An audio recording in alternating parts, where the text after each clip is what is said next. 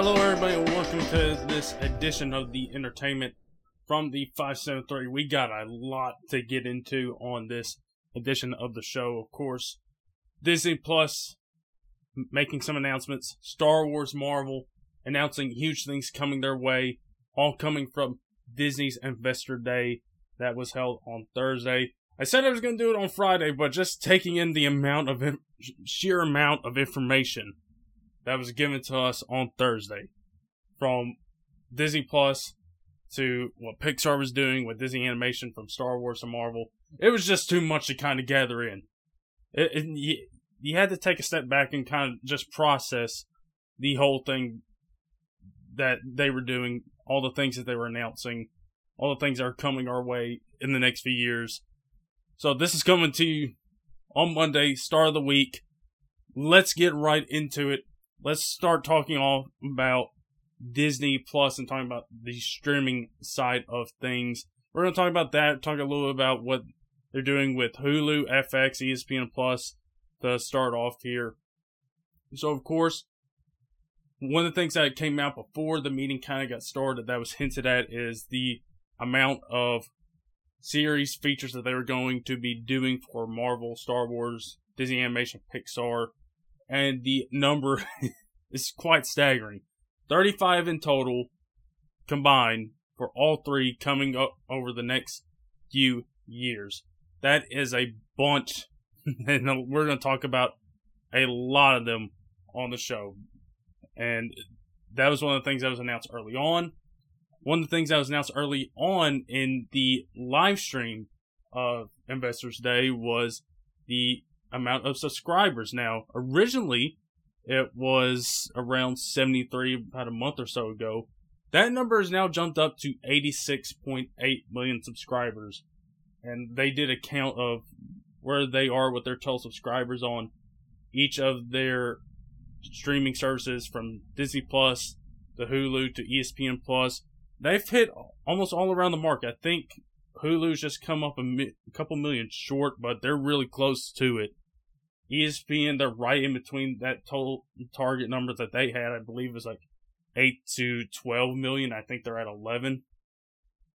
And right now they're they're getting a lot of Disney Plus subscribers, and so they're starting off really well within the first year. It would not surprise me if maybe that number jumps up to maybe ninety.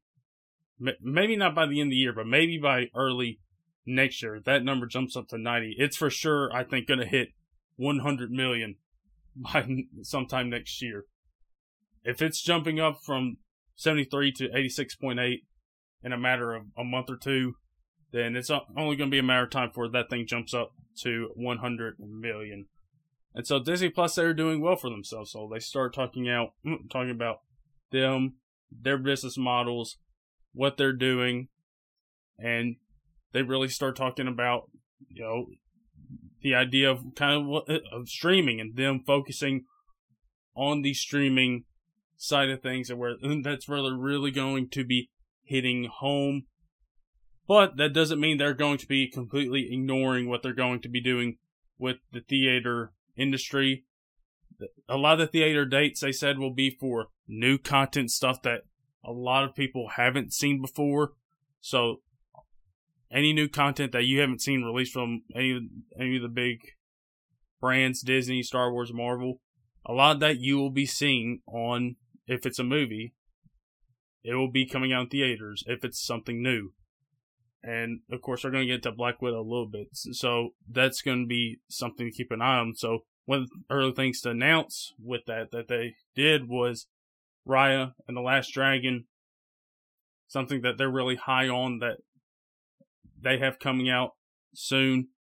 That's been announced it's going to be heading to theaters, I believe sometime in early March of next year.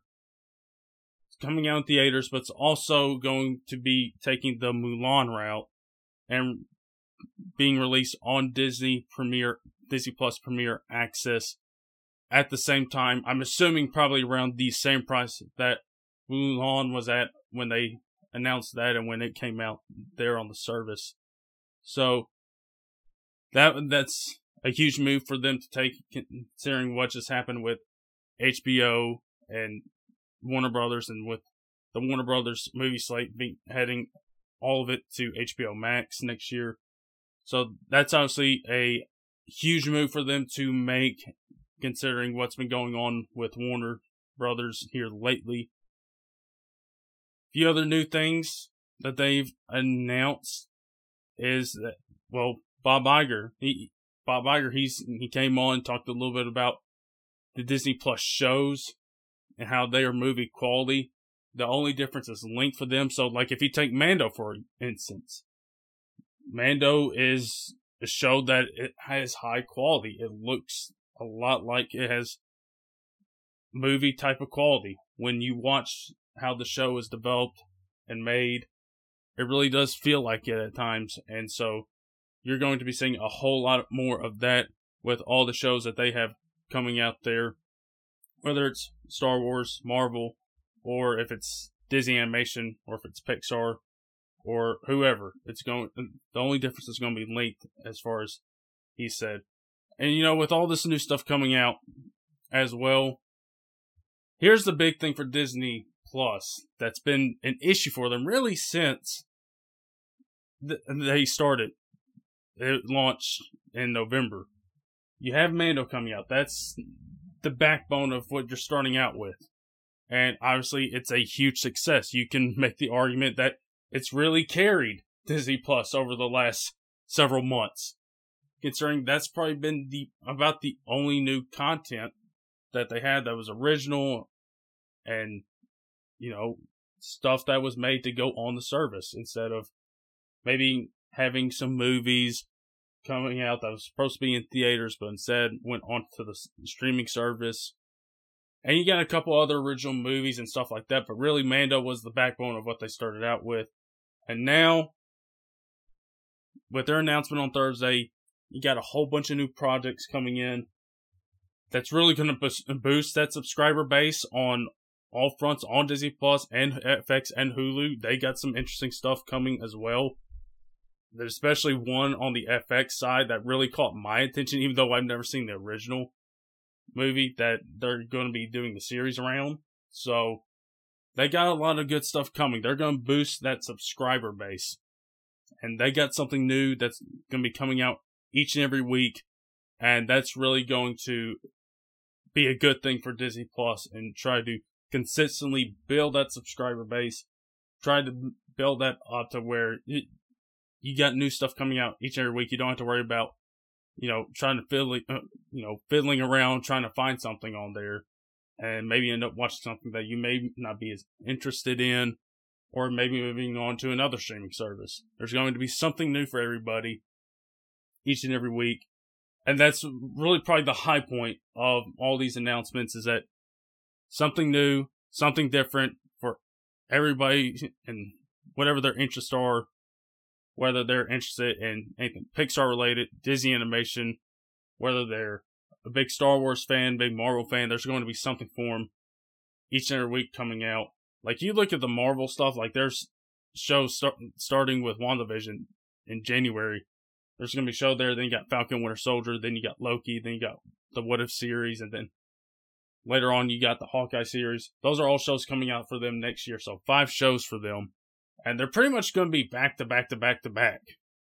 And so you're really not going to be missing out a whole lot of anything. There's going to be something new. There's going to be a new episode of a show that you really want to watch, new movie, new animated short, whatever. There's going to be new everything. So that was probably really the key point of all these announcements is that as much as we are excited about some individual announcements, that's a huge thing. New thing every week, something for everybody. And we're, we all should get excited about that because even as much as we love Mando, we want something new. We we want some new stuff being added that we're interested in. I mean, we love the little green guy. We love Baby Yoda, but it's time we get something new, and we're definitely going to be getting that each and every week. Pretty much starting here pretty soon, next few weeks. So they're going to be hitting on all cylinders, really by this time next year, and maybe even before that. So moving on to some other stuff, Disney Plus has announced. I talked about Hotstar and Star Plus with their international markets and how big and key that is for them. They also mentioned that for Disney Plus in some international markets, Star will be included as a mature content section. So they mentioned movies like Deadpool, Logan, those type of movies that you that you can go and see in the mature mature content section. I think with that you'll also be getting some ad, age settings added, so where you can tinker with that. If you got kids, you can tinker with that. Make sure they don't watch any of that stuff. I, I mean, listen, they they probably they probably do want to watch some of that stuff, but maybe just not how it's not the time, unless you get your parents on board. But with movies like Logan, Deadpool, that might be a bit of a tough sell. So they're going to be adding some of that into that. I think their intention is that they will be doing some of that later on down the road for here in the States as well. Originally, there, there were rumors, if you've been looking on, if you were looking on Twitter or whatever leading up to Investors Day, that they were thinking about maybe combining Hulu and Disney. And I actually thought that could actually make some sense. You boost your subscriber base. You add Hulu, who has more mature content. You add those two together, and there you go. And also considering the bundle they offer for Disney Plus and Hulu, maybe that changes some of that up. So I actually thought that might be an, a good way to go to try to do that since Disney owns majority stake in Hulu. Hulu's more for mature content, and they can probably add that to Disney Plus and make it seamless, boost boost your subscriber base, and make that look even better than it is right now.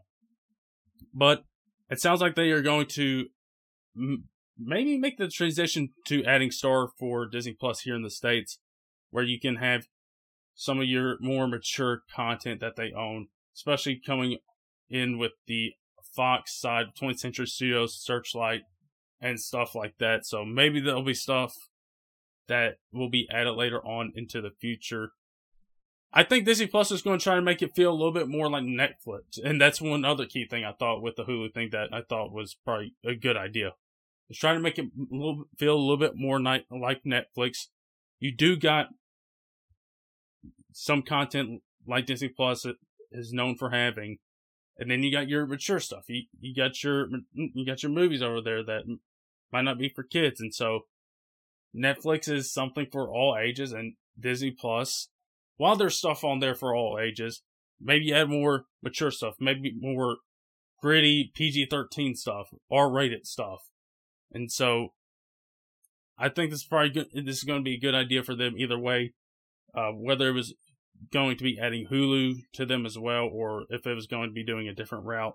I think this was only a matter of time, and so it was nice to get this announcement and maybe add more content for on their streaming service so that people can get into it and watch some of the stuff that they might not have on Netflix or I don't know Hulu. I'm trying to think of all the other services. There's so many guys. There's so many. So there's that announcement.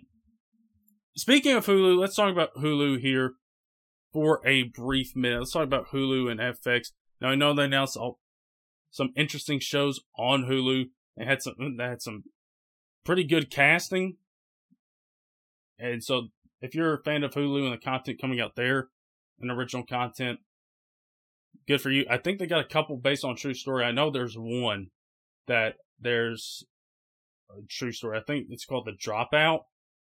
I think it's based on a true story. I forget I forget the details of the true story, but they sounded pretty interesting, and they got a good cast lineup for that and for a couple other shows that they have going on over there. So Hulu, they're they're moving steady. They also announced they're going to be developing and premiering movies from 20th Century Studios and Searchlight. So they're going to be developing stuff primarily for Hulu.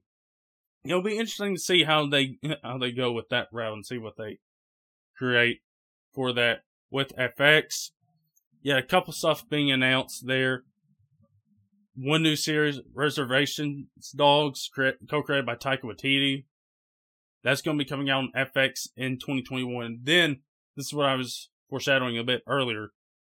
An Alien series. That's right. That was a huge announcement. It even caught my surprise. And like I said, I haven't seen the original Alien movie. So an Alien series is in development with Fargo and Legion creator, those who are fans of those series, Noah Hawley, stepping into the creator and executive producer chair with also the network in talks with Ridley Scott to join as executive producer, of course, the original creator and director of the Alien movie. The movie's going to be set on Earth, and from Deadline, it's going to blend the timeless horror of that 1979 film, if you know what I'm talking about, and the nonstop action of the 1986 James Cameron directed second film in that series. So, if you're an Alien fan, if you love this franchise, here you go. This is something great for you. And I've heard nothing but good things about Fargo and Legion. So I expect it to be really good with Hawley stepping into that creator role for that series. So that's gonna be that's gonna be a huge thing for FX right there. You get something like that huge name brand with aliens and, and get that franchise being a part of your programming. That is really huge news for FX. So I know there's probably a lot of people that are excited about that and what's going to be happening with that and when that's going to come out. So, but uh, it sounds like it's going to be it's going it's in development right now. It's probably going to be a while, might be 2022. But either way, if you're a fan of the franchise, I know you're excited about it. Let's talk a little about ESPN Plus. Now here here's a lot of stuff going on here. Let's start here at the bottom. I like I guys I got three pages of notes separate on this Star Wars Marvel. So let's start. I'm starting at the bottom with the ESPN Plus stuff that I got listed on here. So Peyton's Places. Of course, there's a season two happening. He's going to be getting a season three as well. But they're also going to be incorporating the same idea with stars such as Abby Wambach, Ronda Rousey, David Ortiz, who's going to get their very own version of Peyton's Places. So that would be nice to see see them go into into the worlds of soccer, you know, MMA, wrestling with Ronda, uh, Big Poppy, and baseball. So that ought to be fun.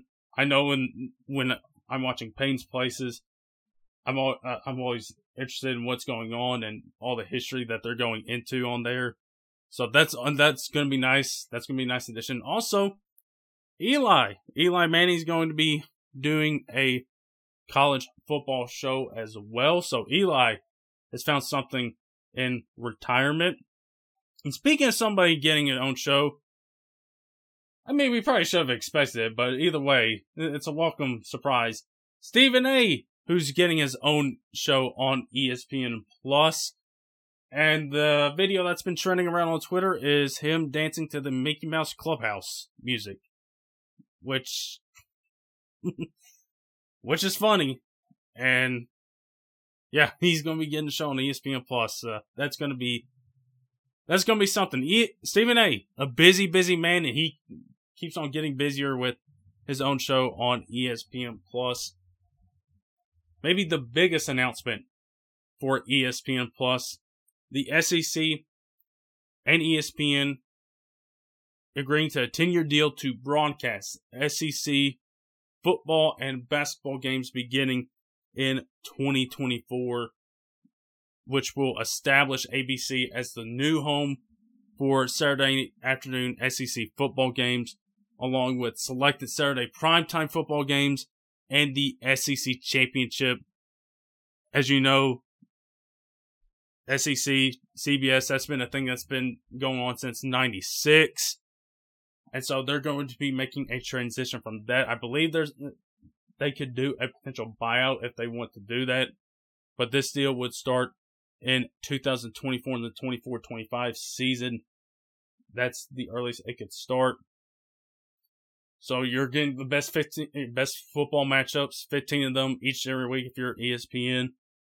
You're also going to be getting eight marquee men's basketball games that will feature across ABC and ESPN Plus. And starting with ES, and starting next year with ESPN Plus, the network can pr- broadcast one non-conference football matchup on the service with each team. So Alabama's non-conference game is going to be fun, I bet. so the annual fee is actually re- really a whole lot larger than it was with CBS. CBS is like 55 million per year. that the conference receives from the broadcast company. They're going to be getting in the low $300 million range with this deal. And CBS pulled out after the price was getting way too high for them. So, you know what, we're going to move on and go into another direction. Which, again, CBS, it's been the home of SEC football on Saturday for uh, since 96. So pretty much same amount of time that I've been here on this earth. And so it's going to be a drastic change not to hear some of the voices that you've grown to know coming from CBS and with them doing SEC games. A couple of them I'm not going to miss for a couple Tennessee reasons, but that's neither here nor there. You're going to be losing the SEC theme music on CBS. I know that's become iconic in of itself and stuff that they do during the broadcast as well. But you're going to be going to ESPN and they're already hard at work to try to make this show, uh, make this transition good for them and find a, a, unique way to bring their take on the SEC on Saturday to their company. And so I'm really excited to see what they do, excited to see what they bring and when that official move takes place. Again, slated in 2024, but that could always change and there could always be a buyout where that could happen sooner. This is a really good deal for the SEC. You get a little bit increased flexibility and more of a heads up on kickoff times. Those were two of the big factors in negotiations. You can now option your best game of the week to not be locked into just strictly that 2:30 Central Time slot, 3:30 p.m. Eastern Time slot for those of you on the East Coast. However, it's going to, there will be a conference game that will be assured that weekly slot on ABC. It might not be the best game, but it will be an SEC game nonetheless. And that gives the SEC a chance to have premier matchups on ABC's primetime window where you can put those games on there and there you go. So like say you take a look at last year. Alabama, LSU, you get this crazy good LSU team against Alabama, see if they can knock them off. Yeah, you flex that into instead of the 230 slot, you put that thing on prime time and watch how high the ratings get for that. So I think this is a good move for the SEC. It gives them a whole lot of flexibility in what they want to do. More than half the league's kickoff times are expected to be assigned to a time window before the season even begins. So that's what's going to be worked in before that happens. And so, really good deal, I think, for the SEC.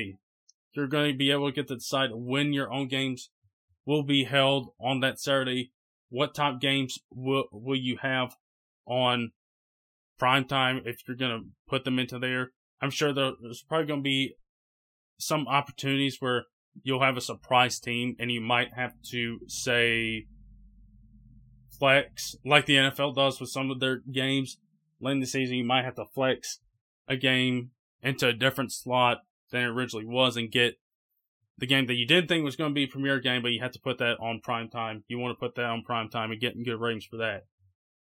So that's where ESPN Plus is headed. A lot of stuff going on there. Big a big deal there with SEC moving to ESPN. That's been rumored for a while now. Now it's been made official. Let's get into some Disney, Disney animation and Pixar stuff. Now, of course, there's a lot of stuff announced on here you had official announcements that were rumored that Pinocchio, live action movie based on the animated movie, starring Tom Hanks, Cruella, prequel to 100, 101 Dalmatians.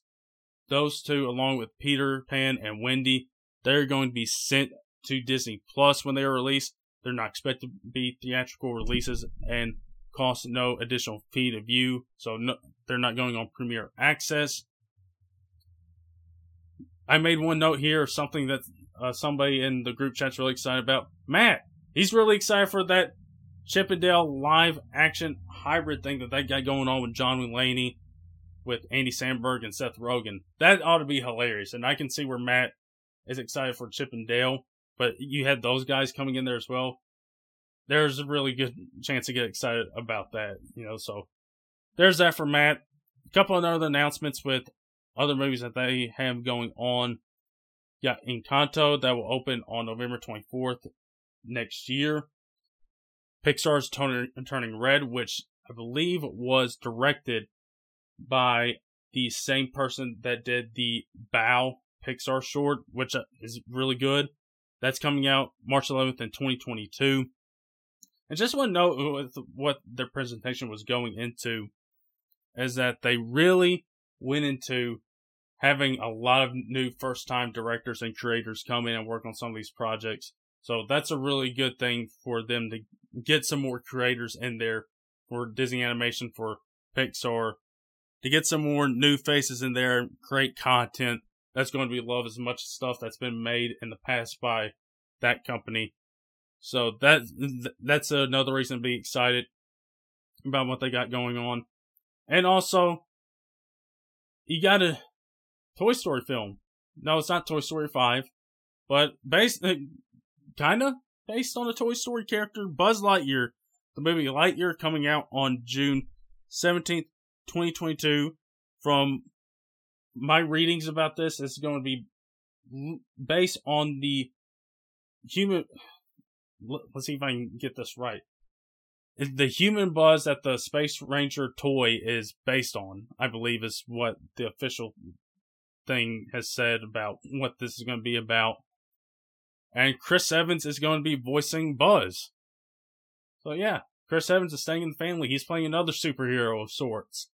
Not the one we've come to know and love in Marvel, but another one that we've known for years from the first Toy Story film. So getting to watch this is going to be something interesting. And of course, it's coming out near my birthday. You know, I made the joke to Man Peter. Of course, this announcement is made and of course, it's coming out near my birthday because I, I dressed as Buzz one year for Halloween, so that's something that's been kind of teased about. But of course, this is going to be happening. And obviously, if you, I think if you look at the Toy Story universe, I think probably Buzz is probably the most interesting, most fun character you can go back to and kind of take a look at, kind of get some origins into there. So that'll be a fun ride. You got Chris Evans coming back, staying in the Disney family with that. And so really, that's it for uh, the top of my head from Disney, Disney Animation, Pixar. I'm sure there's some other stuff that I've missed that were on here, but those are some of the big ones that I took note of. Is that you got a lot of projects that are moving on to Disney Plus, a lot of films that were originally were going to be planned for the theater, but now going to Disney Plus. They talked about Little Mermaid. There's going to be a Beauty and the Beast prequel. Now I'm remembering stuff off the top of my head. You got Beauty and Beast prequel with LeFleur and uh, Gaston. So you're going to be doing a little bit of that. So they got a lot of stuff going on with Disney and Pixar and all that stuff. So it's really going to be interesting what's how they handle some of these. What are going to be going to streaming? What are going to be going to the theaters? And some of these films that they announce, if unless things get better, will they go to Disney Plus as well? So that will be an interesting thing to see. All right, guys. Let's talk about Star Wars. Star Wars and Marvel had the two biggest days of all this. There's a lot of stuff that we didn't know was going to happen. We, we knew there's some potential movies that were going to happen. We knew a Taika's movie that was going to happen. We don't know about Rian Johnson's trilogy, though. There's no official word on that during uh, their presentation. Kathleen Kennedy did, didn't mention anything about that. However, the one big surprise and one good surprise, Patty Jenkins is going to be coming and doing a Star Wars film, Rogue Squadrons, coming in 2023. From what she said, there it's going to be an original story with great influence from the books and games. And I'm really starting to see a lot of Star Wars, especially Mando. They're starting to take a lot of look from a lot of that type of media and maybe hint at some stuff, have some deep cuts about what was included in those forms of media and put them in live action shows or movies. And so just hearing that, it sounds like really, I really like the direction Star Wars is going in with the movies, with what they announced, I really like the direction that they're going into that. You know, in the conversation we've had in the group chat, Peter, he's really liking as too, uh, uh, liking as well. This is a quote for him. Hard to hate Star Wars when they do uh, they do all this good recently. Case in point with one of the shows they announced with the Acolyte. Going to be talking about that here a little bit later. But it really is hard to hate them after what all they're doing. Of course, you had Rise Skywalker, but then yeah, Mando with this awesome season happening. Then you announce all this goodness on Thursday. So it's hard to, you know, not change minds in Star Wars fans' minds that hey, they're doing some cool and interesting stuff down the road. And so let's talk a little bit about what they're doing. Let's start with Andor. Now we we know that a Cassian Andor show was going to happen down the road. The character from Rogue One, and Peter had some thoughts on this. And speaking of Rogue One, he felt the need to trash on the Andor show, but with how seeing how well they handled Mando, he reserves some right to hope. Maybe it'll lead him to like Rogue One. That's from him. So some more on Andor. I think they said it's gonna be around 10 to 12 episodes. So, going to be a little bit longer than what you get out of The Mandalorian. So, you're going to get more episodes out of that. Maybe if, maybe it's just like a mini series of some sorts.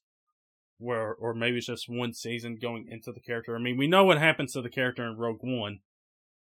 So, I, I guess it depends on where, how, how long they want to take this, where they want to go with this and see if it's only going to be one season or if there's going to be multiple seasons because we know there's a couple shows on the Marvel side that are getting another season. We know Loki's getting another season. There's been talks about maybe Falcon or Soldier getting a second season.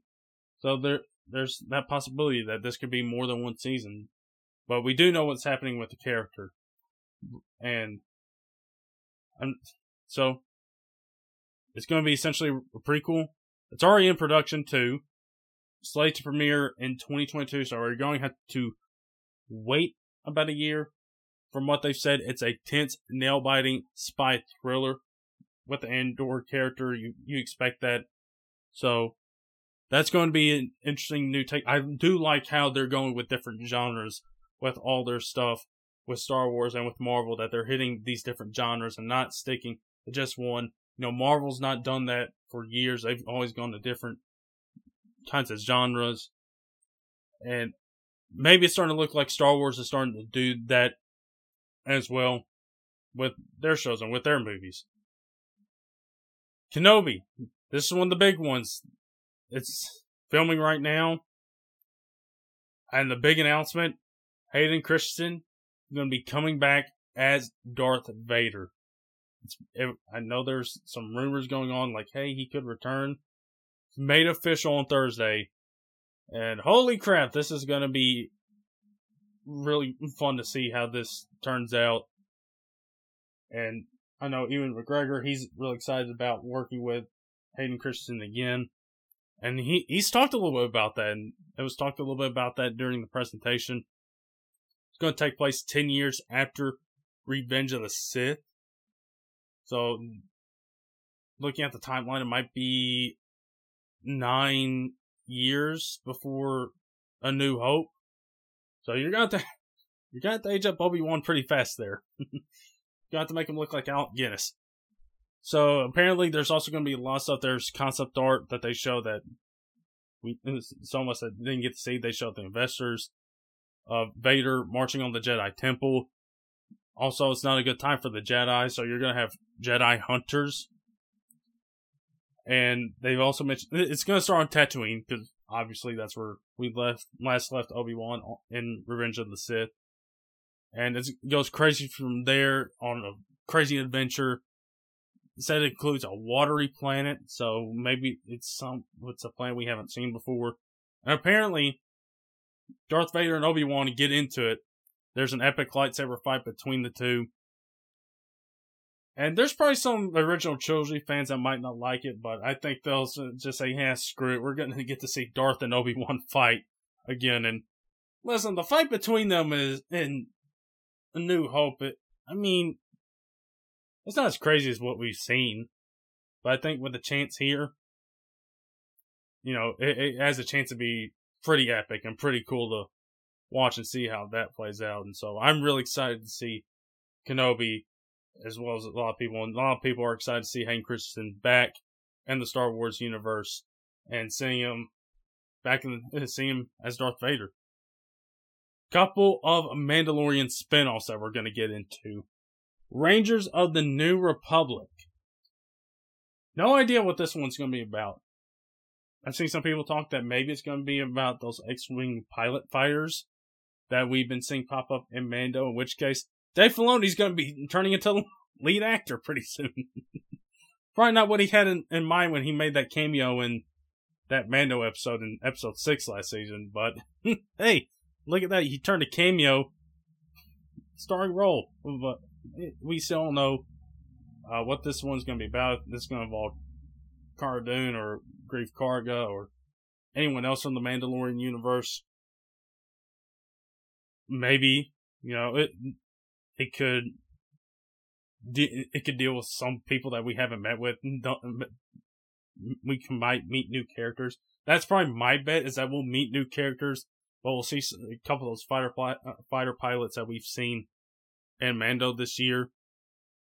But the big one, Ahsoka. I don't think you cast Rosario Dawson, uh, that big of an actress, in this role unless you don't, unless you have something planned for her down the road.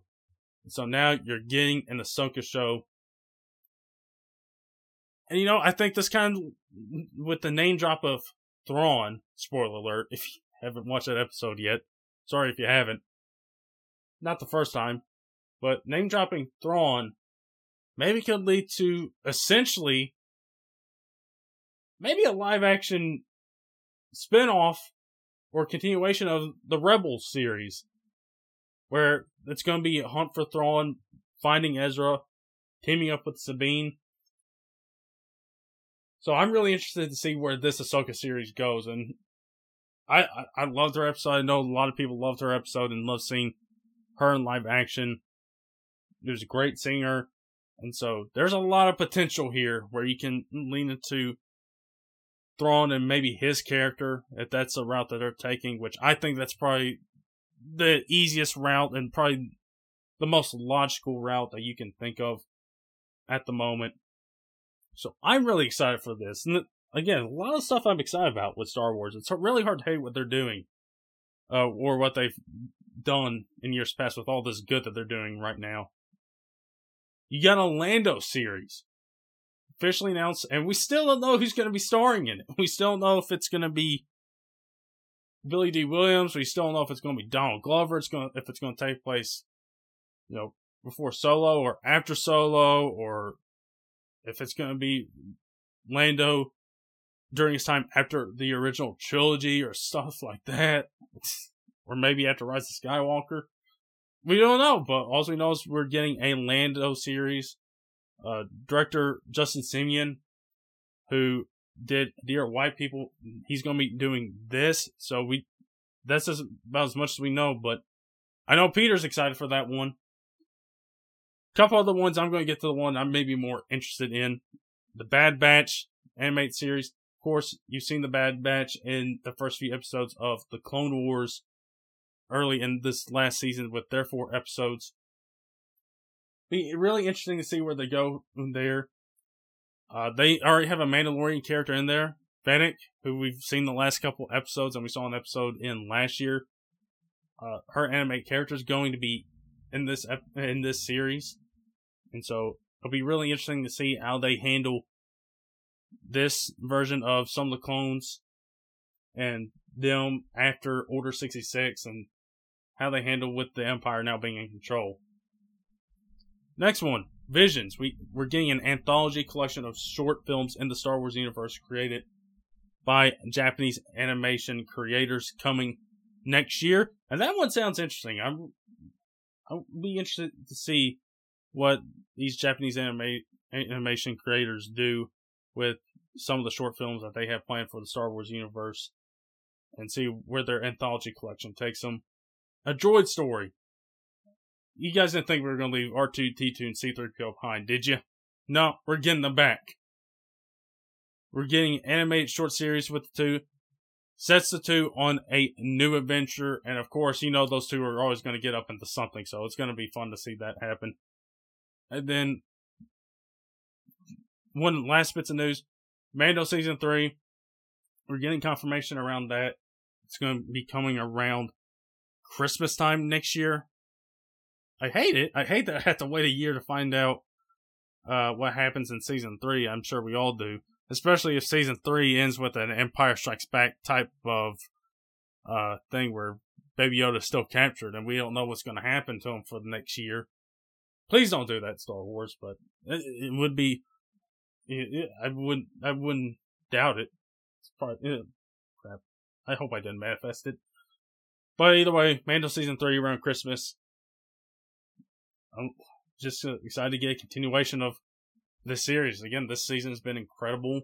We got the finale coming later this week and seeing what's going to happen with that in episode 7. Mando's ticked off. I saw a meme says we're going to get Mando Wick. That he's ticked off. He's he's coming for everybody. He's not happy with Moff Gideon. And I really like the way he ended that episode this week with that hologram of him basically turning Moff Gideon's words on him from episode 7 last year and episode 7 this year.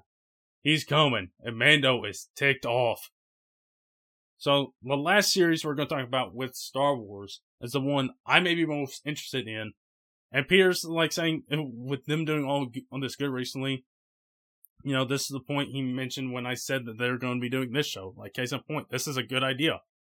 You know, it's going to, um, from Leslye uh, Headland, female centric mystery thriller that will take viewers into a galaxy of shadowy secrets and emerging dark side powers in the final days of the High Republic era. So, just probably a few several years before episode one, what I imagine. I think I saw a timeline of a lot of the stuff, and I think this is set really early, sometime before episode one. So it might be uh, might be a few, few several hundred years, maybe. But uh, because I guess that's how Star Wars works. This is a really good idea because they have not really tapped into potentially the dark side in a show like this. It's always been about the light side or people that are maybe anti-heroes or maybe people or like Mando for instance maybe uh a character from that side of the universe. Going to this is really interesting. And could be really fun to see how this could work. It's a lot more there's a lot of potential here for a lot more mystical stuff a lot more fancy stuff to be included here. Because I mean you're really go- going to a lot of secret stuff here, especially with the dark side. And I mean we know what happens when episode one comes if it's near the end of the High Republic era. Who knows what we could get? Can we get Darth Plagueis? Can, can, we, can we see that story play out in real time? Maybe so. But this is something that's really excited to see Star Wars doing and seeing them go into this direction. It's going to be, I think it's going to be fun. This is a good idea. And, you know, they're going to the High Republic. It's not an era that they've really gone into, and maybe this could potentially test interest in other High Republic shows that they may have in mind, or maybe even some content that I know people want, probably especially my group chat. Even stuff with the Old Republic, Knights of the Old Republic, and see if there's any interest there, and maybe, may, maybe finally, that KOTOR movie that people have been begging for, or series or something or whatever, could finally be done, could finally be made or something. But that's probably uh, this Kenobi. I'm really excited for, along with Ahsoka. But I really think a lot of stuff that they're doing here with the shows and the movies, I'm excited for. I'm really interested to see what Taika's movie is. He's working on right now. Of course, he's working on Thor: Love and Thunder right now. That's going to be filming here soon. So I'm assuming once he's done with that, he's going to get right into this, and we're going to be finding out which direction his Star Wars movie will be going in. So you can you can probably guarantee there'll be a lot of a lot of laughs in it. But I'm really excited to see all this stuff come to Disney Plus, all this stuff come to the theaters once we actually get back in theaters and see all this stuff, new exciting stuff coming to our screens, whether it's at home or at the big screen at the theaters. All right. Final order of business. Let's go over to Marvel. This is probably the last thing that they announced right before they went to, I think, their own type of Q and A they had later on that I didn't stay around for. So, I guess let's just go with the shows. Let's let's go with the shows first because there's a lot of stuff here, and we'll close out with the movies and talk about all that stuff. So, let's start off with some of the ones that we know about. I mentioned this earlier that they got a lot of shows coming back to back to back to back next year. Starting with WandaVision coming on January 15th. Not too far away. Dropped a new trailer for it, and oh man. I've really enjoyed all the WandaVision trailers that they put out. It really kind of gives off the vibe of what this show is going to feel like. It's going to be, it's going to feel weird, wacky, and crazy. It's gonna be it's gonna be awesome. I know Peter can't wait for it. Then we get a release date on Falcon and the Winter Soldier for March 19th, so not too long after that. Dropping a trailer for this one. First, kind of a little bit of th- things that we've got for this show. Let's see, Bucky's. Let's see, Sam's new new gear. It looks good, guys. I really love that new Falcon suit. That new Falcon suit looks good, and uh, I really love the line that they really kind of start the trailer off with, with Sam talking about the shield and about how its history is complicated, stuff like that, and really excited to get into a lot more of that type of talk into this series. You've seen Zemo appear here in a couple shots, probably looking at Sokovian Memorial you see John Walker, U.S. agent, and he's in here. See Falcon looking all cool and stuff, and him, him messing with Bucky, talking about what's going on that cyborg brain of yours. if it's going to be anything like what we saw in Civil War with them in that little car, I'm in. Let's let's go. It's going to be in that banter. It's going to be great. But the trailer for that looked awesome, and that was really a show that I was probably really looking forward to the most out what they were announcing. And like my expectations have high, and I'm really excited to see where it's going. We're getting Loki in May 2021. They dropped a trailer for that as well. They announced some of the cast as well, including Owen Wilson. It was honestly it was a little bit weird to see Owen Wilson in in, in this type of role and see him in the MCU. So it's gonna be uh gonna be interesting to see how that goes. And it's gonna be it's Loki's gonna be show that's gonna get into a lot of mischief, a lot of time mischief, especially with the time variance authority uh, in this as well with the TVA. You have potential with timekeepers. I know there's been a lot of stuff talking about them and maybe Kang being referenced. Whether this could be a springboard for you, maybe not put him in the show, but you introduce some of the ideas of him, some of the ideas that of where that uh, of his character. So this is going to be really exciting to, see how Loki deals with all these problems and deals with time and know, in this show. Now, the one thing I that I have noticed is that of him jumping out in a plane with uh with what looks like a thing of money being transported through the Bifrost. A lot of people have hinted at that as if you remember several years ago, there was an unidentified man that hijacked a Boeing two uh, 7, 727 aircraft headed to Seattle, who extorted 20 grand in ransom and parachuted out in, in mid flight. And the case is still unsolved to this day. I think they said the name was DB Cooper, and boy, Loki sure looks a whole lot like it. I'm not saying this could be something uh, they're saying, hey, it could have been Loki, or maybe it's just a little bit not to that. But that's definitely interesting to see. This show is going to be crazy and weird as well with all the stuff it's going to get into with time. It's going to definitely bring a new type of vibe to it. It's going to be really a thriller, time thriller. We're not getting a time heist. We've already had that, so we're getting a time thriller apparently in this one. And we're getting what if in the summer of 2021. So we're going to be getting that as well. I was really hyped about this one too when they announced it, when they showed a little teaser for that and the idea of what if, like, change one little thing about the Marvel Universe from each of the movies and see where they could go to. I really like the idea they they expanded more on the idea of T'Challa being Star Lord and him interacting with Yondu. Doctor Strange, he's, I guess, saw him fighting an evil Doctor Strange.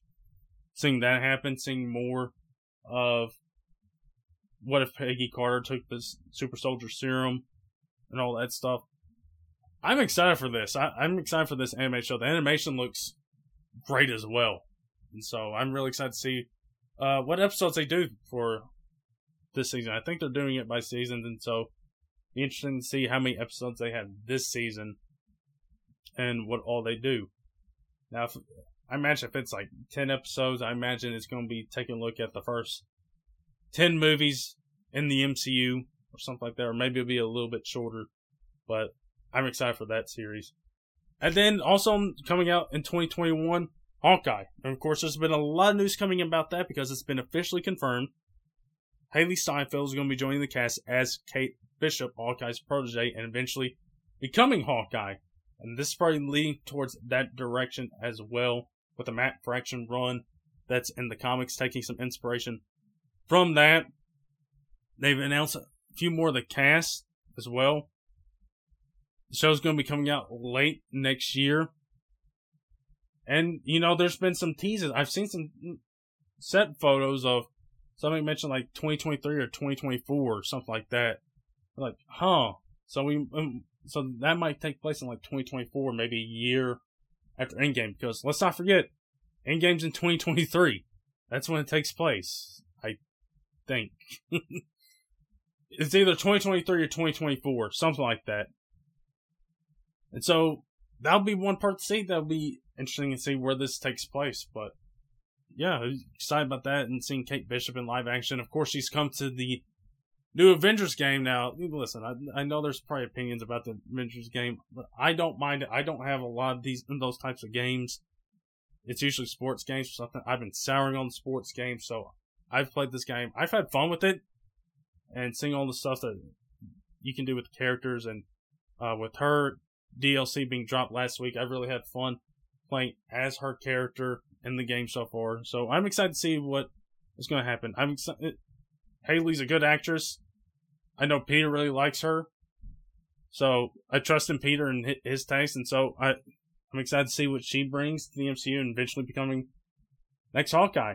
She she's a really good actress. like, what can I say? I mean, she was nominated for an Oscar once, so that should put you in that type of category right there.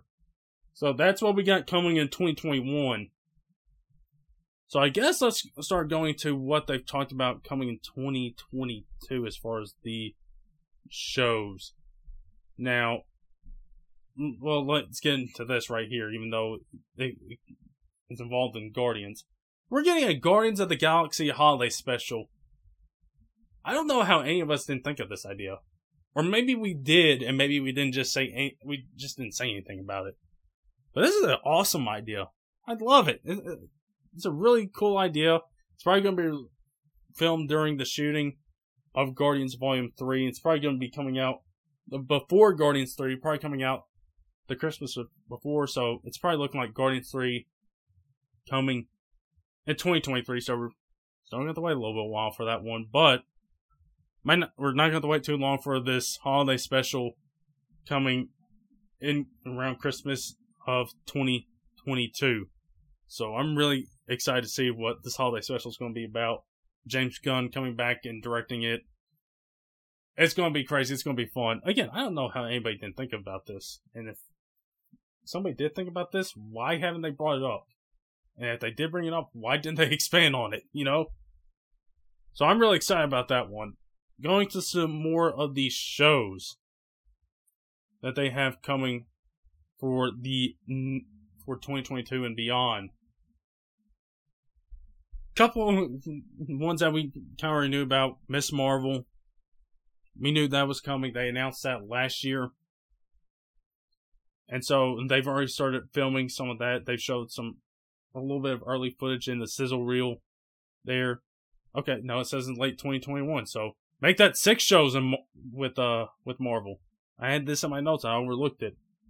So that's going to be coming out late 2021 as well. So six MCU shows, five live action, and one animated one. Boy, we're going to be spoiled next year with all the shows and movies we're going to be getting. You know, it, it was good. Uh, again, it's good to have this break, but oh boy, they're going to be loading it in on us next year. So that's going to be coming out in late 2021.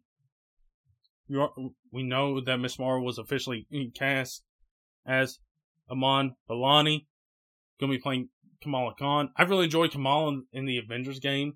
I'm really excited to see her character appear live action in the MCU. Let's go into a couple of other shows that we knew about. She Hulk, Tatiana Maslany was officially announced as as being Jennifer Walters She Hulk, and we got some really nice things that were announced with this. The show will be comedy, so that's that'll be interesting to see. Kevin Feige said that since Jennifer Walters is a lawyer who specializes specifically in superhero superhero oriented cases, you never know what Marvel characters are going to pop off from episode to episode. Hmm. If I know Kevin Feige, he's got plans for who those characters are going to be. And maybe I have a, maybe I have an idea of some a lawyer that's going to be interacting with her. Looking at you, Daredevil. Looking at you, Matt Murdock. Couple other tidbits that were particularly huge. Weren't sure uh, if this was going to happen, but Mark Ruffalo officially returning as Bruce Banner as the Hulk. I wonder if we're going to be seeing the Hulk that we got after Endgame. And again, of course, a big part of these shows is when are they going to take place.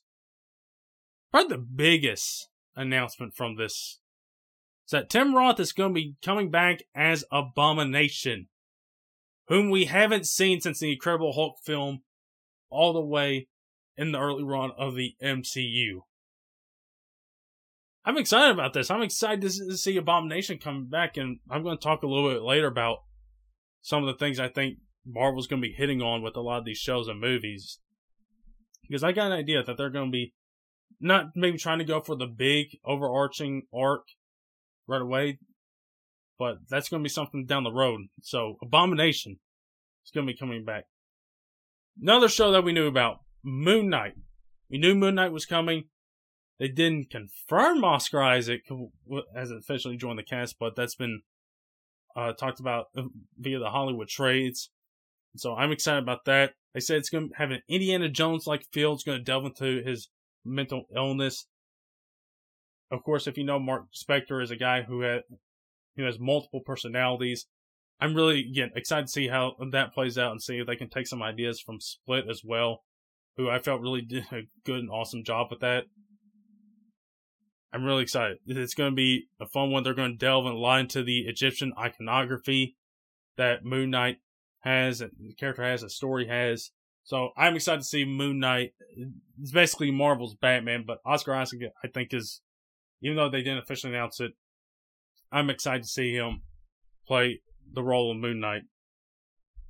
Some more, uh, uh let's get into some shows that I don't think we knew about, or maybe we did, that were rumored but weren't confirmed. Let's get into Secret Invasion. This is the Nick Fury show that's been rumored that was going to happen. The show is going to be about a group of, skull, of Skrulls who infiltrate every level of life on Earth. Obviously, taking from the Secret Invasion storyline. I know that's something me and Grant talked about is the Skrulls. Like, there's probably some that are good, like uh, Talos, who's coming back in there, Ben Mendelsohn, great. There's probably some like his character, and then there are others that want to get up to more nefarious things, have nefarious purposes. So it's really going to be, it's probably, you, you get Buddy Cop right here with Nick Fury, Talos teaming up. Of course, we know they've been in contact with, you know, with Far From Home. So it's really going to be nice to see them team up and try to take down some of these Skrulls that are getting up to no good on Earth. And the show is said to be tied to the movies.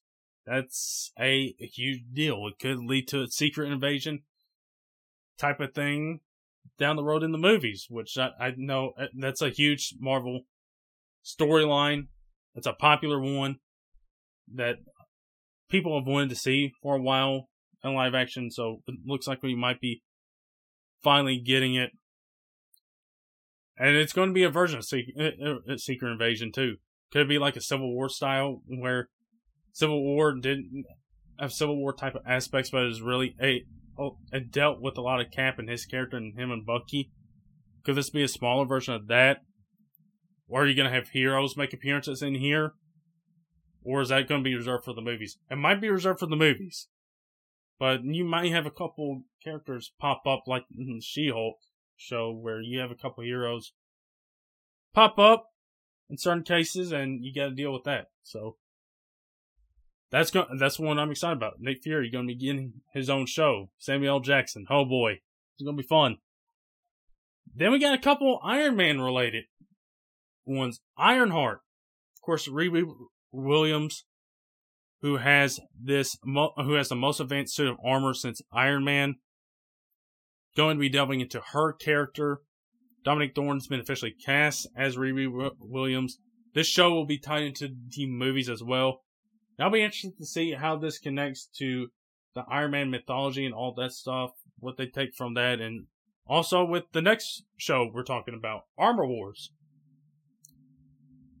So this show is going to be about Tony Stark's worst fear coming true, what happens when his tech falls into the wrong hands, and I know what you're thinking. Hasn't this already been done before in some of the movies with Iron Man 2 and with it getting into Whiplash's hands and him him creating stuff?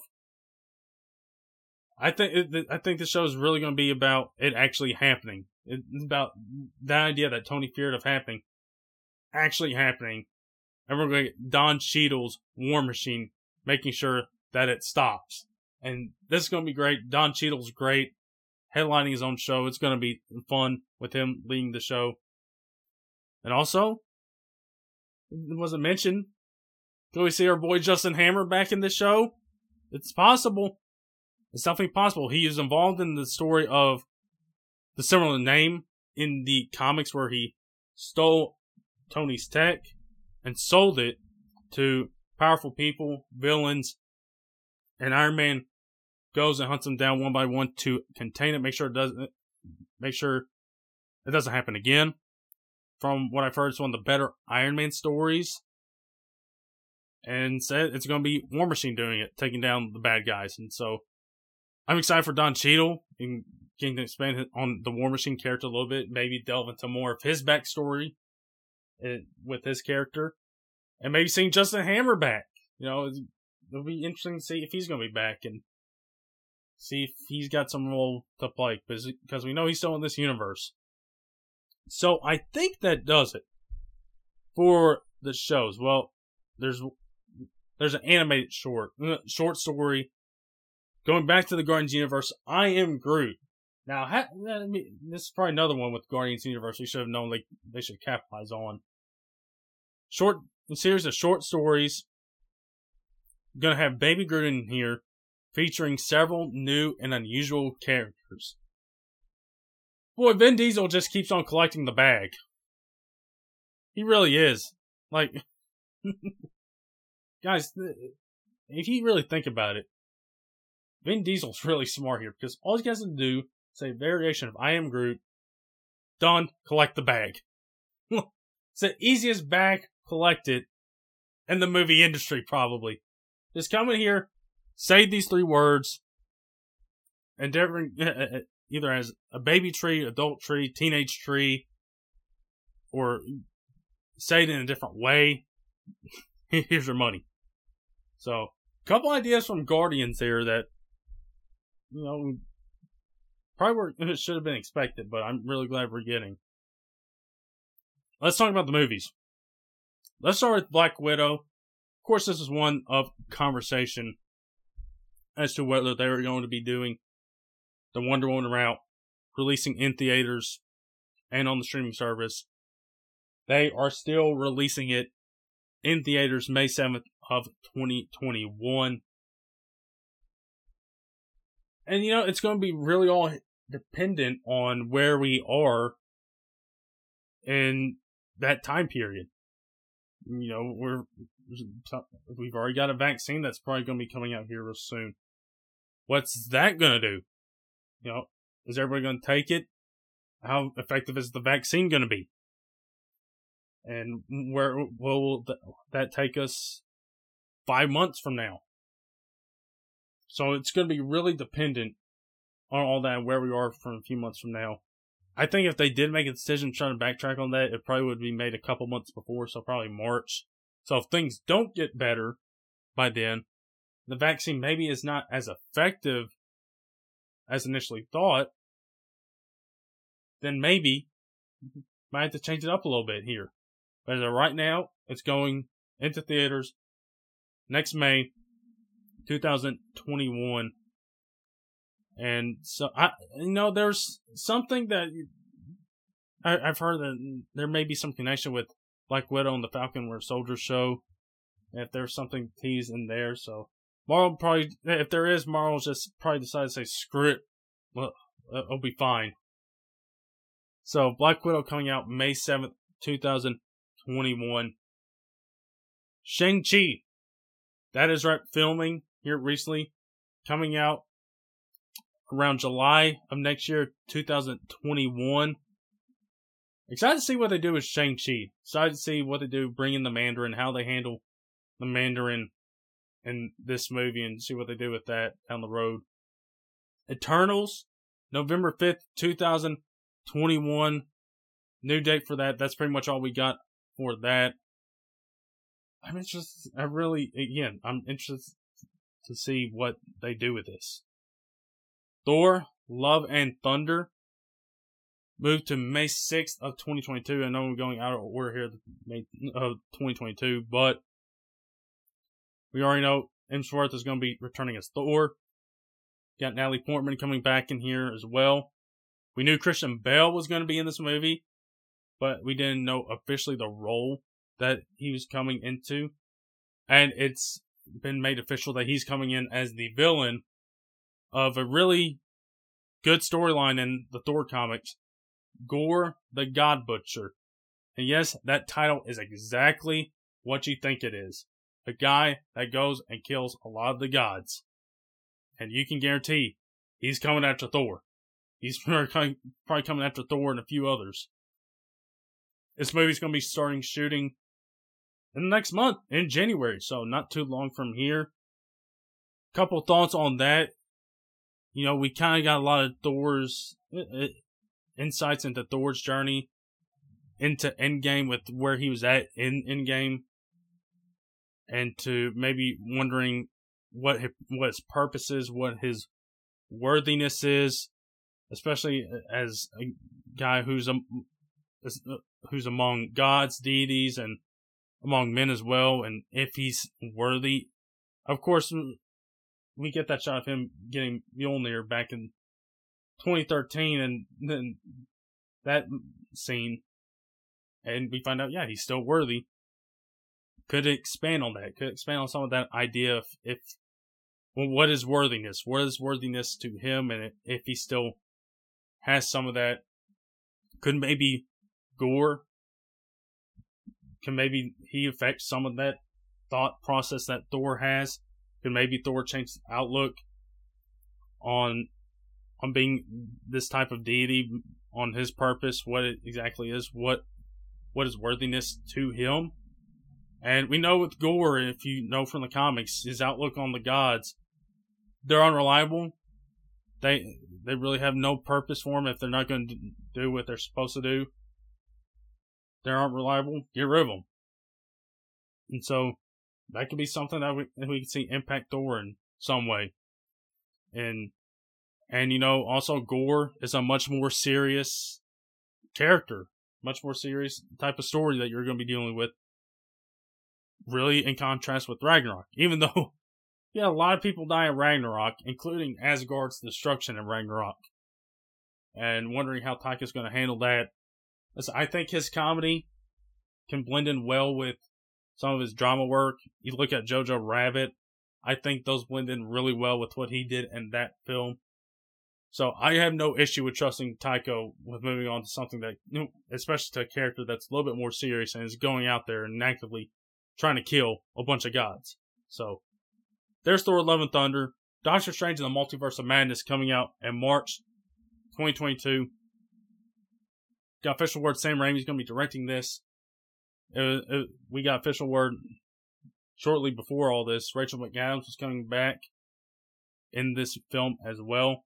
We're also getting America Chavez in this film, and was teased that this will direct connect connect directly to WandaVision, Spider-Man Three. Take that with what you will, with Sam Raimi directing it.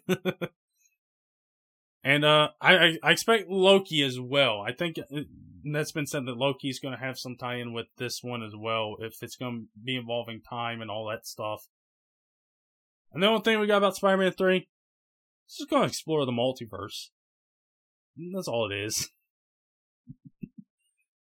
I think I, I think people kind of know where they're getting at that, but that's pretty much all that was said with Spider-Man 3. Some other films coming out in 2022. Black Panther 2. Now, the big question surrounding this is what are they going to do about T'Challa? Are they going to recast the character or are they going to go a different route here? Or what are they going to do? So they've announced it's coming out in July 2022. And they also announced Chadwick Boseman won't be officially recasted. And I think that's probably perfect because the charm he brought to the Ch- T'Challa character was unmatched, and it was going to be hard to find somebody that could match that. So, it's a good idea. We all need a time to kind of eh, grieve, come to terms of what just happened with his with his passing, and us not knowing what he was, a lot of us not knowing what he was going through. So I think this is a good decision on Marvel's part. And with his T'Challa's absence, of course, Ryan Coogler's coming back to direct. The movie will explore the world of Wakanda and the characters introduced in the first movie, so we'll probably see a little bit more of Mbaku, Okoye, uh, Nakia, Shuri, some more of that. So I'm really excited to explore explore more of Wakanda in that film. So, but that's a big thing. Chadwick Boseman will not be recasting this film, and they're going to be moving forward. Some other films that were announced. Ant Man and the Wasp Quantum Mania. That's a title right there. The titles for Phase 4 low key cool, low key kind of crazy. You got Multiverse of Madness, Love and Thunder, Quantum Mania.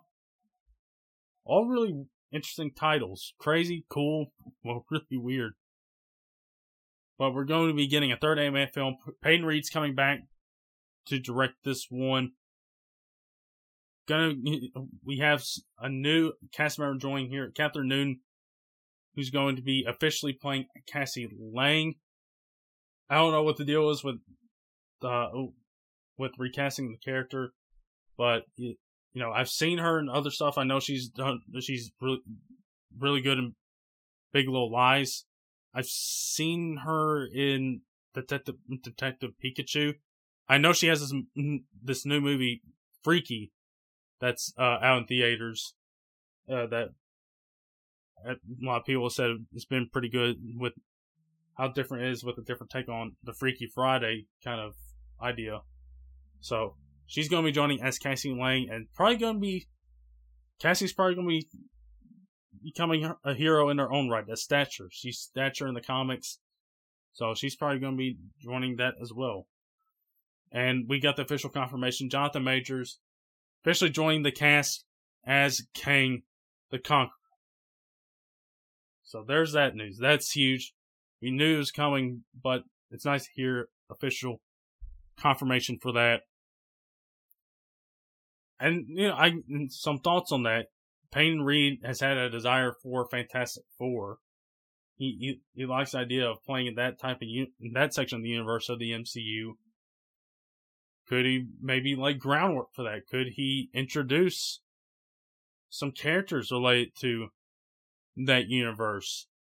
Could it mm, could it set up Fantastic Four? Maybe they're in the quantum realm or stuff like that. And there's also connections with Kang that the Fantastic Four have. So it's definitely a possibility that they could have playing part later down the road. Uh, Blade, we know mm, filming of uh, that movie is starting to come together. Supposedly, Feige said we'll get some news very soon on that. Again, Mahershala Ali coming in as Blade. Excited to see what they do with this project and see and see where they take this character. But of course, the one they close with Fantastic Four, an official announcement. Me and Peter were talking about this. Could they make maybe make an announcement on Fantastic Four or X Men or maybe both? So probably Fantastic Four. Probably not ready to move on X Men just yet. They might introduce the idea of mutants, maybe a couple of mutants in some of these films down the road. But I thought Fantastic Four is probably going to be the one they're going to hit, at. And of course, sure, we get the word the movie has officially been announced, and that John and Jon Watts, the director of Spider-Man: Homecoming, Spider-Man: Far From Home, going to be the director of the upcoming Spider-Man 3, is going to be directing the first MCU movie on Marvel's first family. And I like Jon Watts Spider-Man films. I'm really excited to see what he can do with the Fantastic Four and you know, listen, I don't know if this is going to be the fourth or fifth Fantastic Four film. I'm going to hope it's the fourth, so fourth time's the charm.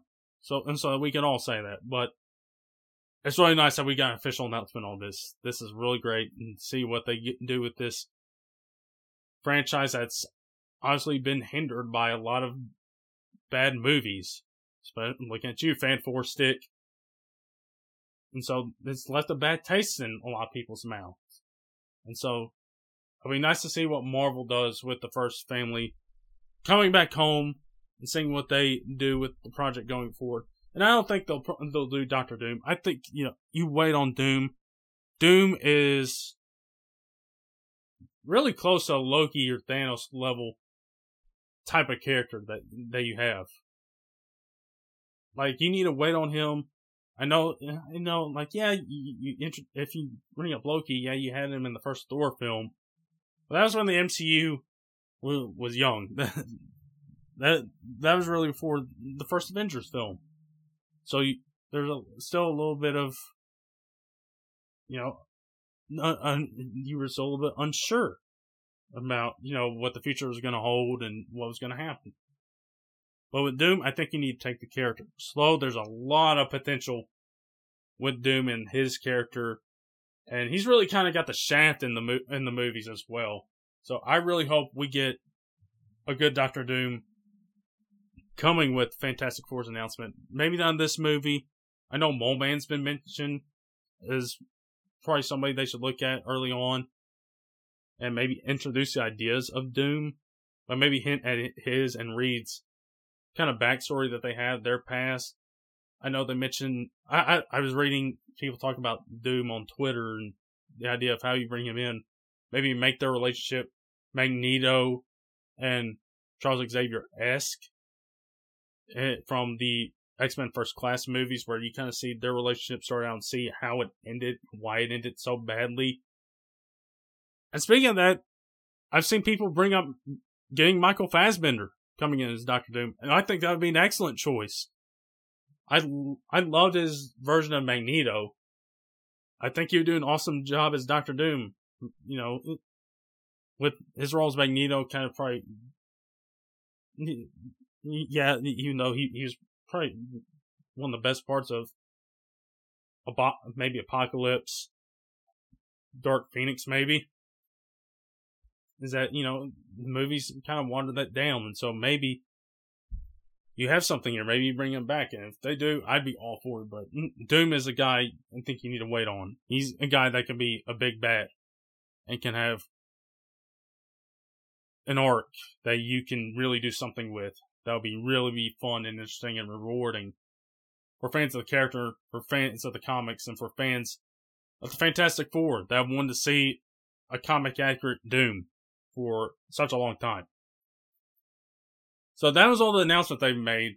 Going to some stuff with Marvel, I remember hearing a while back that uh, they were probably looking at doing more mini arcs coming out of Endgame.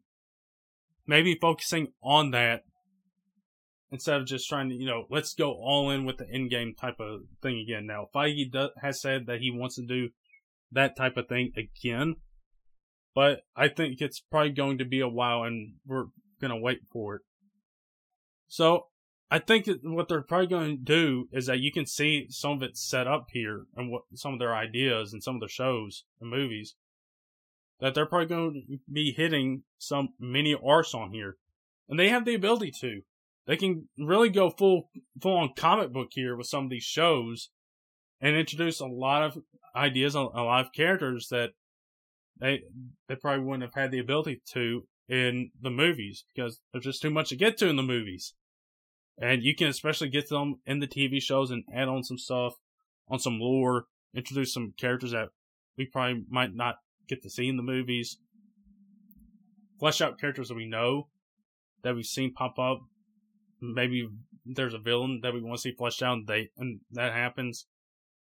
So in here, with the addition of TV shows, you can get a whole lot more connections, do a whole lot more stuff, and so you can have different type of events happen a lot more frequently and be tied to a specific corner of the MCU that they have laid out. So I'm going to start out with Young Avengers. That's been brought up a few times. You got Quantumania. You're start. Eh, you got Stature. You're going to introduce her. There's one. Ironheart. There's another. Hawkeye. You're introducing Kate Bishop, and she's going to be taking on the mantle of Hawkeye. You also got Florence Pugh's character in Black Widow. Maybe she's part of the Thunderbolts. Maybe she's part of the Young Avengers. Then you got Miss Marvel as well. So there's a line there for Young Avengers to be dealt with. Uh, speaking of Thunderbolts, again, her character in Black Widow, Falcon and the Winter Soldier. If you're going to have Thunderbolt Ross appear in that, Florence Pugh's been rumored to make an appearance in that. You know, you got Baron Zemo in there. There's a Thunderbolts tie-in. She-Hulk. If you're going to be having Thunderbolt Ross in there, there's that possibility. And if you're going to be having Abomination, there's uh, there's that tie-in, and also maybe the leader down the road where he can maybe be the villain, and where maybe he eventually comes back. And then Armor Wars. We're bringing back Justin Hammer, well, there's already a few members of the Thunderbolts. Maybe add another one or two, and you got a team up. And that's been something that's been talked about as something Marvel's been wanting to do for a while. So maybe that's a line that they could go look at with all these characters that they're adding in all these shows and movies. Next up, multiverse, time travel, time, all that stuff. Of course, we know WandaVision is going to deal with a lot of that stuff. Loki, Multiverse of Madness, Spider-Man 3, Quantumania, Fantastic Four, probably more so down the road.